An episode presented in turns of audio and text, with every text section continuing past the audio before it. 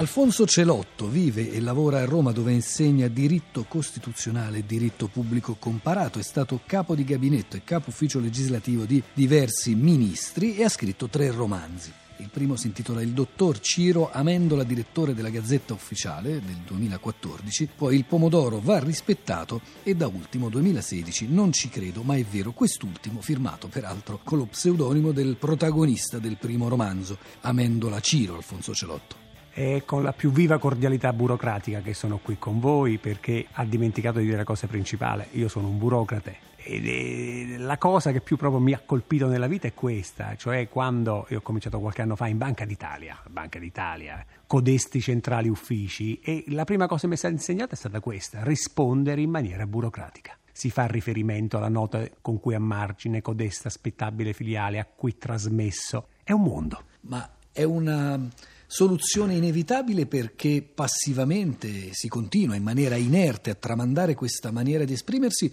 o perché senza questa maniera di esprimersi non si sarebbe più giuristi, burocrati? Sicuramente si è sempre fatto così. Questo è sicuro, ma perché si continua? Perché si è sempre fatto così e non c'è ragione di cambiare.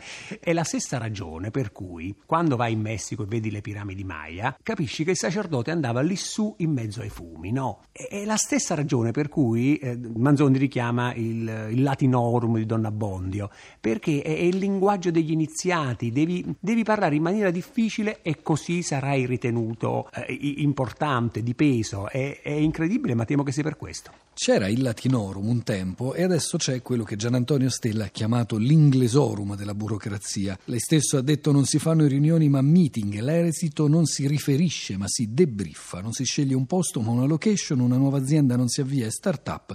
Insomma, assai meglio fare brainstorming in conference call con i partner dopo il meeting, sei più cool. Peggio il latinorum o l'inglesorum? Penso che sia una gara veramente olimpica, perché anche trasmettere un provvedimento omissato è qualcosa di fantastico. E questa abitudine della, della burocrazia di inglobare le parole e quindi di, di, di trasformarle, di, di, mandarle avanti, e adesso che è di moda di usare l'inglese. È, è la moda, no? È la moda. Ma ci si può sottrarre a questa moda? Voglio dire, se il dottor Amendola Ciro decidesse una mattina di alzarsi e di esprimersi in maniera normale, in maniera non più ieratica, come invece il mondo della burocrazia richiede, che cosa potrebbe succedere? Sarebbe ritenuto pazzo secondo me non ci sarebbe altra reazione da parte dei colleghi che con eh, contenuto cordoglio rileverebbero che il direttore ha disperso il suo sale nel cervello. Che cosa voglio dire? Che l'amministrazione si esprime così perché per quanto di competenza deve sempre utilizzare questi, questi giochi di parole. Io per esempio amo le sigle, le sigle sono un'altra cosa fantastica,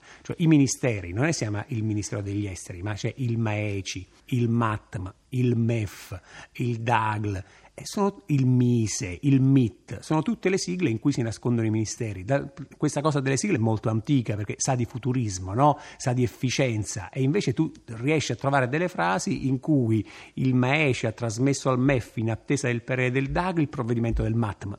E se non sei un iniziato non ci capisci nulla. E dunque cosa può fare uno scrittore burocrate di fronte a tutto questo, Alfonso Celotto? A divertirsi.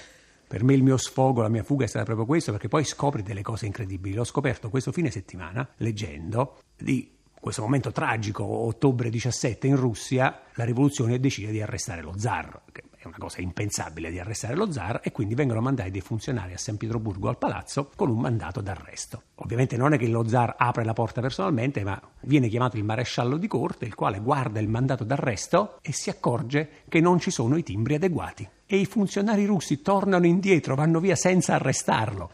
In questa la burocrazia ha degli episodi veramente incredibili che uno scrittore riesce a raccontare. Secondo me, io lo faccio anche proprio per creare un'opera di sensibilizzazione, per parlarne, per parlarne in maniera leggera, ma anche per cercare di rifletterci che dovresti cambiare il mondo, che noi siamo vittime della burocrazia. Negli altri paesi, per sua esperienza, qual è la situazione? Dipende dalle tradizioni storico-culturali. Tutto l'est europeo, ma ce lo insegnano Kafka, Gogol, eh, sono mh, mm, veramente l'Albania, no? sono esempi di, di, di burocrazia irrefrenabile. Nei paesi invece del centro Europa c'è qualche efficienza in più. Alfonso Celotto, lei è stato capo dell'ufficio legislativo. L'ufficio legislativo ha anche l'incarico di rileggere la lingua e il modo nel quale sono scritte le leggi?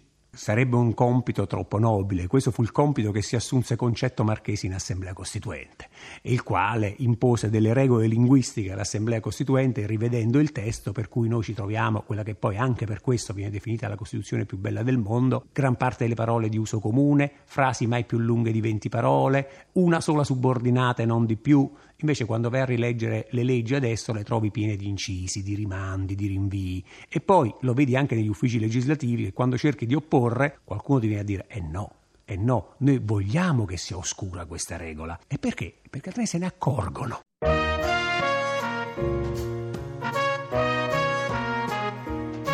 Io me ne vado, capisci? Do le dimissioni. No, no, no, dimissioni. Un momento, un momento, ragioniamo con calma. Prima di tutto, finché lei si trova materialmente in questo ufficio, lei è sottoposto al vincolo della subordinazione gerarchica e come tale... Dottore, dica un po' quello che gli pare. Io sono venuto oggi per l'ultimo giorno. Questo è certo. Ah, ma allora il 124 non conta proprio più niente. E chi è il 124? Il 124 è un articolo del nostro statuto che dice precisamente l'impiegato che ha presentato le dimissioni deve, adesso glielo leggo, ecco qua, 124 L'impiegato che ha presentato le dimissioni deve proseguire nell'adempimento dei doveri d'ufficio finché non gli venga comunicata l'accettazione delle dimissioni. Delle dimissioni medesime, avrei detto io. Comunque, comunque è chiaro, no?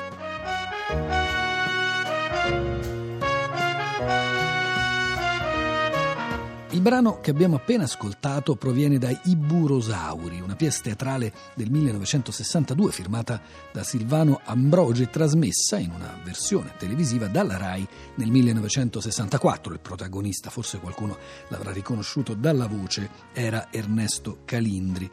E con questi burosauri siamo arrivati alla fine della nostra puntata, della puntata della lingua batte dedicata alla lingua burocratica a ringraziarvi, a salutarvi. Ci sono sempre io, che sono sempre Giuseppe Antonelli, rimango sempre lo stesso e con me rimane sempre, per fortuna, la stessa squadra, quella formata da Cristina Faloci, la curatrice del programma, dal regista Manuel De Lucia e da Francesca Zammarelli, con noi in redazione. I tecnici di oggi sono Marco Azzori e Alessandro Cesolini. I nostri contatti ormai li sapete, ma comunque ve li ricordo. La posta elettronica, la lingua batte, chiocciolarai.it, Facebook, la lingua batte, trattino, radio 3, il nostro sito lalinguabatte.rai.it e dal nostro sito potete riascoltare o scaricare tutte le puntate delle nostre cinque stagioni. L'appuntamento per noi resta sempre lo stesso ed è sempre di domenica alle 10.45 quando la lingua batte su Radio 3. 57 pagine, chilometri di clausole, ma solo un impiegato allo sportello stamattina. Sembrava tanto semplice, ma tutte queste virgole fracassano le scatole, però lo devo ammettere, senza l'impiegato accanto non ci riuscirei nemmeno a riempire questo modulo. Sembra che sia scritto in sanscrito.